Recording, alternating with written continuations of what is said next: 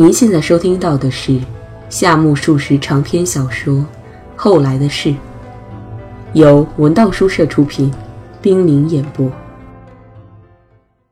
后来的事》第十八集。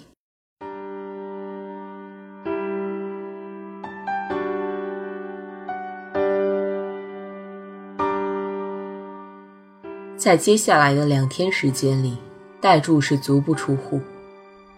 第三天的下午，代柱乘了电车去报社找平刚，决心为了三千代去找他把事情好好的当面谈一谈。代柱把名片递给报社的工友后，便在灰尘蒙蒙的门房间里等候。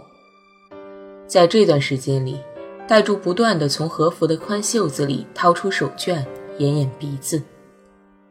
不一会儿，代柱被引进二楼的会客室。这是一间阴沉沉的狭窄的屋子，通风很差，又闷又热。代柱点上了一支烟，只见那扇写有“编辑室”字样的房门一直开着，时而有人进去，时而有人出来。代柱要见的平刚也从这扇门里出来了，他穿着代柱上次见过的夏装，依旧带着漂亮的衬领和护袖。啊，久违了！平刚忙不迭地说着，走到戴柱的面前。戴柱也像是应命似的站了起来。两人站在那里，略微交谈了几句。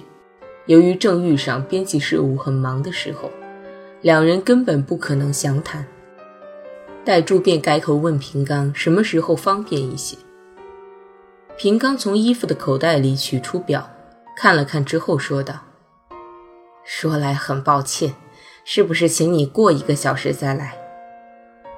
戴柱听后拿起帽子，仍旧顺着满是灰尘的昏暗的楼梯下去了。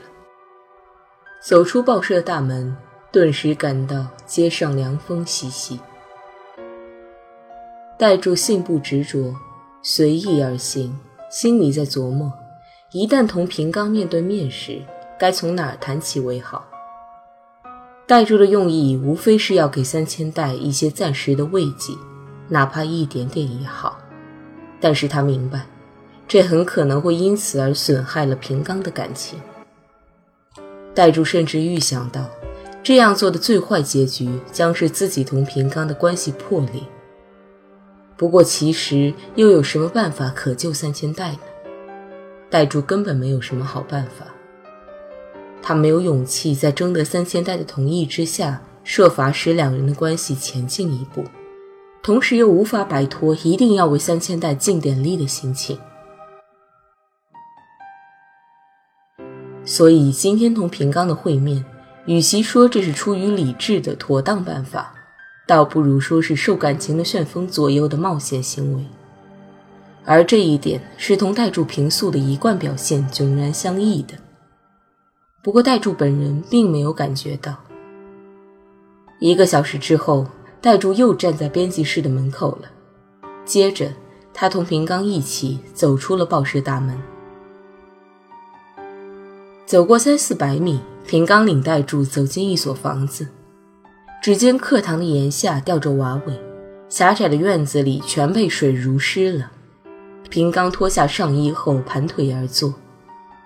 呆柱并不觉得太热，团扇不过在手中拿着而已。谈话是从报社里的情况开始的。平刚说：“忙得够呛，还不如做点轻松的买卖来得好。”语调里却没有什么特别懊恼的样子。戴柱揶揄着说：“大概是你缺乏责任感的缘故吧。”平刚认真起来辩解。讲了一番当前报界的相互竞争最为激烈，因此尤其需要头脑反应灵敏的道理。不错，光善于摇笔杆子是无济于事的吧？戴柱并没有觉得特别佩服，于是平刚说道：“我是分工经手经济方面的事的，光是这个领域就能举出非常有意思的真实例子。”我把你们家公司的内幕写点出来登一登，怎么样？戴柱平时已有所察，因此听到这种话后，并没有感到惊讶。写出来恐怕是很有意思的，不过我希望不要有所偏颇。代柱说：“这当然了，绝不信笔虚构。不是这个意思，我是说，不光要写我哥哥的那家公司，而是希望一视同仁，悉数加以揭露。”这时，平刚别有用心的笑笑，然后含糊不清的说道：“哼哼，光有个日堂事件，这不过瘾呐。”戴柱默默的喝着酒，按着这个调子弹下去，显然是渐渐的兴味索然了。这时，平刚不知是因实业界的内情而有所联想呢，还是受到了其他的触动。忽然之间，向代柱吹了一通日清战争时有关大仓社团的一段轶事。当时，大仓社团应该在广岛供给给陆军几百头牛，这是作为军粮一类征集的。社团每天交去几头，一到夜间就偷偷的去把牛牵回来，第二天又不露声色的把偷回来的牛送去交纳。政府的官员天天买进来的牛，就是那几头屡次偷来牵去的牛。后来官员觉得其中有诈，便在收进来的牛身上打了印记。然而社团不知有变，又来偷走了牛，而且第二天还是若无其事的牵牛来卖，事情终于败露了。听了这一段轶事，戴柱觉得，从触及当时的现实社会那一点上来说，这无疑是典型的时代滑稽剧。平刚接着又谈到政府把社会主义者幸得秋水视为洪水猛兽的情况，有两三个警察不分昼夜的值班监视，有一段时间还支起帐篷在里面暗加监视。秋水一旦外出，警察便跟踪不放，万一失去了他这个目标，就像出了非常事件，电话里频频传来。方才在本乡出现过，现在到神田来了，接着又去这一类的消息，整个东京市会闹得不亦乐乎。新宿警察署每月要为秋水这个人花要一百元钱左右的经费。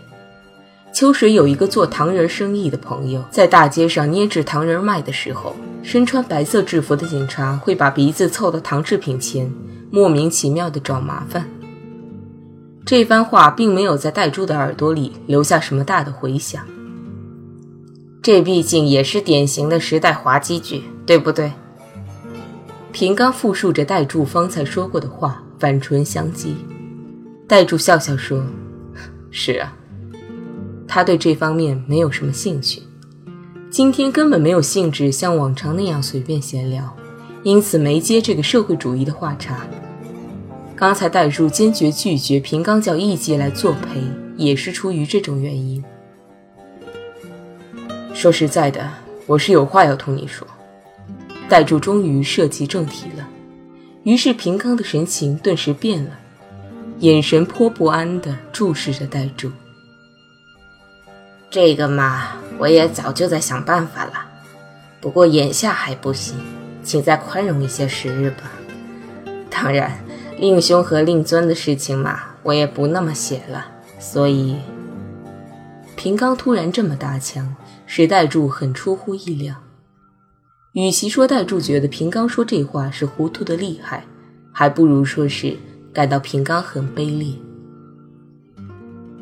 你变得很厉害呀，戴柱揶揄地说。无非是同你的变化不相上下吧。我说这样磨嘴皮也解决不了问题，所以还是请你再宽容一些日子吧。平刚这么回答，露出了一副很不自然的笑容。戴柱拿定主意，不拘平刚怎么说，自己得把要说的话说出来，声明自己不是来逼债的，同时要表示出这样的态度：你平刚会因为不明情由而生气，进而产生误会。我代柱，不管你怎么误会，也得照我要采取的步骤行动。不过，首先碰到的困难是，如果说出是从三千代那儿获悉平冈的生活情况的话，也许会给三千代招致麻烦的。但是不触及这一问题的话，忠告了、建议了，全都是空的。戴柱无可奈何地绕着弯子说：“看来你近来经常在这种地方进进出出的吧？已经同这儿的人都相当熟了呢。”我没有像你那样随便花钱的福分，所以无法尽兴欢乐。有的时候出于交际，无法可想呢。平刚说着，手势娴熟地把酒杯凑到嘴上。是我说几句废话。你家中的经济情况没有入不敷出吧？戴柱下决心展开攻势了。嗯，啊，勉强对付着。平刚说这话时，调子顿时低沉下来。这种答话真是勉强到了极点。戴柱不好再深入的说下去了，只好问道：“平日在这时候大概回家了吧？上次我到你家去，好像相当晚了。”但是，平刚听后依然用不愿正面接触问题的口气说：“哦，有时候已回去，有时候还没回去。这种职业就是这么没有规律嘛，毫无办法。”平刚这话有一半像是在做自我辩解，措辞暧昧。三千代要感到寂寞了吧？哦，你放心，他变得也很厉害呀。平刚说着。看看呆柱，戴柱从平刚的眼睛里感到有一种可微的疑惧。看来这夫妇俩的关系是不可能复原了。戴柱想，如果这夫妇俩的关系被自然之符斩断，就此彻底完蛋，那么自己未来的命运将是无可挽回的了。因为这夫妇俩越是合不拢，自己就非相应的接近三千代不可。戴柱一时心血来潮地说道：“你这种说法大概不对吧？不管怎么变，无非是因年龄渐渐增大而有变化罢了。你回家去，应该尽可能体贴体贴三千代。你是那么想的吗？”平刚不客气地说着，咕嘟喝了一大口酒。戴柱带着一半信口开河的成分答道：“那么想。”我看无论是谁也免不了要这么想的吧？你以为三千代还是三年前的三千代吗？它变化可大了。是啊，变化很大呢。平刚又喝了一大口酒，戴柱听后不禁心跳不已。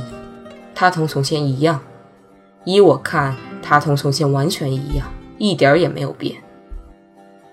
不过，即使我回家去，也是一点乐趣没有，这是毫无办法的事，对不对？这是不可能的。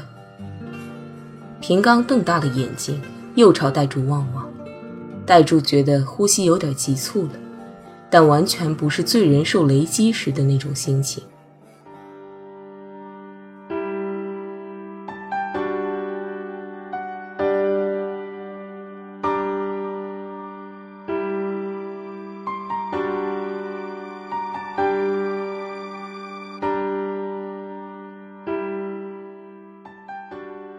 戴柱是一反常态，颇为冲动地说了一些不合情理的话。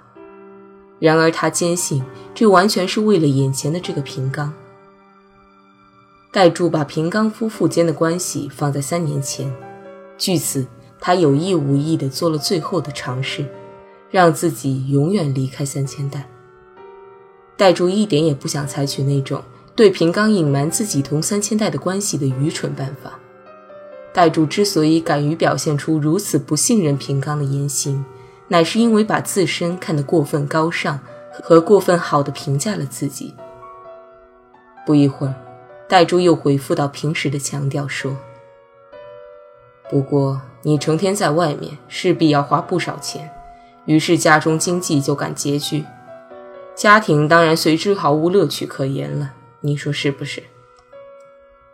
平刚把白衬衫的袖口卷至臂弯处，说道：“你是在说家庭吗？家庭又能算得了什么呢？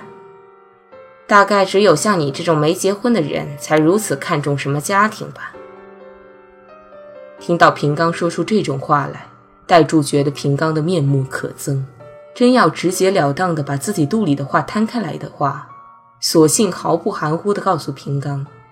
你竟然如此讨厌家庭，当然可以悉心尊便，不过我代柱可要伸手把你的妻子抓过来了。然而，代柱同平刚的交谈还远远不到出现这种情况的程度。代柱想从其他侧面再探探平刚的内心思想。我记得你一到东京就劝我找点事干干。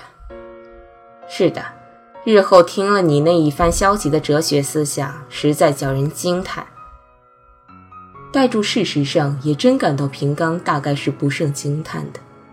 当时平刚一心渴望着有所作为，像是发了高烧似的，热得发昏。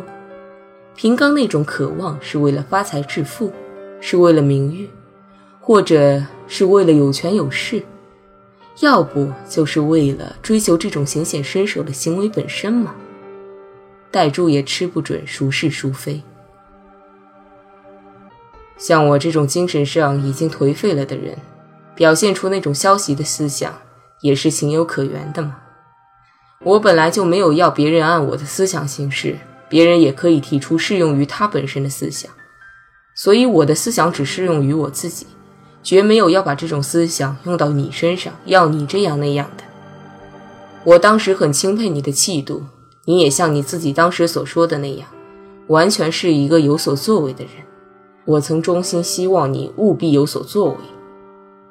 当然，我是打算好好干一番的。平刚就回答了这么一句话，戴柱在肚里仔细琢磨着：想在报社好好干一番吗？平刚有点踌躇了，不过他随即断然地说：“至少在报社的这一段时间里，我是打算在报纸上好好干一番的。”我完全明白你的意思，我呢，并不是要问你一生的理想，所以你这样的回答已经足够了。不过，报社会使你去有所作为吗？我认为这是可以肯定的。平刚的答话很简洁。直至现在，谈话只是在抽象中发展，代柱能听懂每一句话的表面意义，但是一点也摸不着平刚的本意。也不知怎么搞的，戴柱总觉得自己像在同某个肩负一定重任的政府委员或辩护律师交谈似的。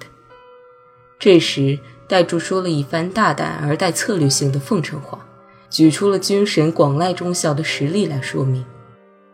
这广濑中校在日俄战争时参加敢死队而死于非命，当时被人们视为偶像，后来被尊为军神，但是。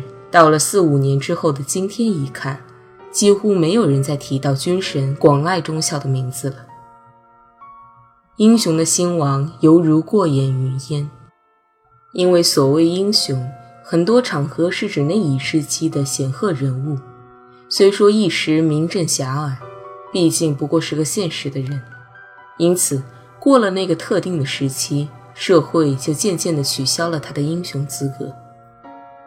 在同俄国打仗的重要时刻，敢死队是了不起的，但是，一进入和平休整时期，纵有一百个广濑忠孝，也只能全算作十足的凡夫了。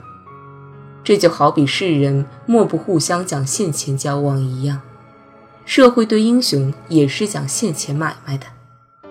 所以，这种偶像也经常在进行新陈代谢的和生存竞争。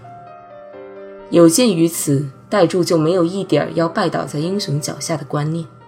如若其中有人欲成为不可一世的霸气凌人的好汉，看来与其去凭借一时性的武力，倒不如以不烂的比例去当英雄要稳妥得多。而报刊乃是这一事业中的典型代表。代柱谈到这儿，琢磨了一下，发觉这本是些恭维话，讲述的又太书生气。所以自己心里也多少感到有些滑稽，顿时泄了气。平刚听后只回答了一句话：“啊，多谢了。”从这句答话里可以明显的看出，平刚既没有特别不高兴，也丝毫没有受到触动。戴竹见自己有点低估了平刚，很是惭愧。他本来打算先攻其心。在说的投机的时候，在中途把话题转入要谈的家庭问题上来。现在戴卓的这一迂回战术，竟在离开时触及最棘手的话题不太远的地方搁浅了。这天晚上，代柱就这么磨磨蹭蹭的同平刚分手了。从会见的结果来说，代柱自己也弄不懂何以要到报社去访见平刚。从平刚那一方面来看，当然更是如此了。对于代柱究竟为了什么事要亲自跑到报社来这一点，平刚可始终没有起口询问一下。到了第二天，代柱一个人在书房里，脑海中反反复复地重现着昨天晚上的情景。在两个小时之久的交谈中，代柱觉得自己比较正经的在同平刚谈问题的，就属替三千代辩护的那一段时刻。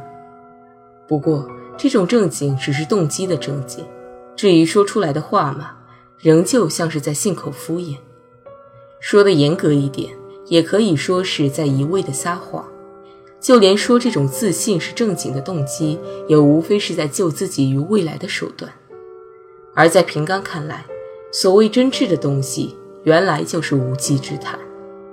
何况戴柱一谈及其他的话题，马上就想把平刚从现有的立场导入自己所巴望的想法中来，他的这种企图当然不可能获得成功。如若带柱无所顾虑地把三千代牵扯进来，毫不掩饰地从正面陈述自己的观点，那一定能振振有词可言，一定能震撼平刚。一定能直掏平刚的肺腑，但是弄得不好，这就要给三千代招来麻烦，也许还会导致代柱同平刚从此决裂。于是代柱自然而然地打了退堂鼓，只好采取懦弱而平稳的方针来对付平刚了。要是一面以这种态度去对付平刚，另一方面又在为三千代的命运听凭平刚去主宰而感到不安，那么。这只能说是厚着脸皮置身在逻辑上不允许有的矛盾中了。昔人会因为头脑懵懂，实质上是站到利己的立场上，却坚决自信在替别人着想，又是哭泣，又是感叹，又是激愤，结果终于使对方顺从自己这一方的想法。代柱觉得这是大可羡慕的事，如果自己的脑袋也有那种程度的懵懂，不要瞻前顾后。也许昨天晚上的会谈也能够比较感奋一些，而收到良好效果。代柱是一个被人，尤其是被父亲称之为缺乏热诚的人。代柱通过自我剖析，觉得事实确实如此。大凡为人者，总不能使那种应该保持热诚的高尚、真挚、淳朴的动机和行为持久。人所能保持的，只是远远等而下之的东西。以一股热诚去看待这种等而下之的动机和行为的人，不是良莠不辩、头脑幼稚，就是用热诚标榜自己、抬高自己的投机分子。所以，带住的这种冷漠，虽然不能说是个人的进步，却是不折不扣的剖析人而得出的结果。带住仔细咀嚼了自己平时的动机和行为。深感内中的狡猾和玩世不恭，明白其中大抵是一些虚伪的东西，所以就不会有兴趣以热诚的气势来身体力行了。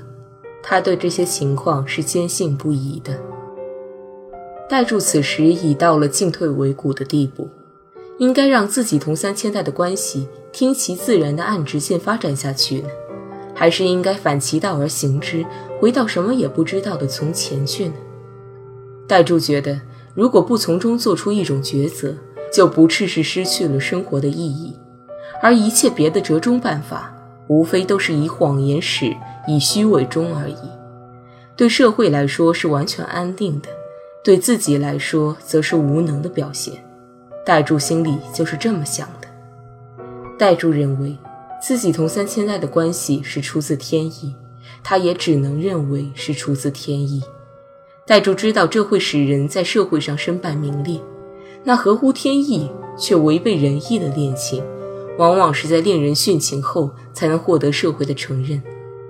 代柱想象着万一在两人之间出现那可悲的情景，不禁毛骨悚然。代柱又从相反方面来想象永远同三千代隔离的情景，届时自己只得做一个用驯身于自己的意志来代替顺从天意的人了。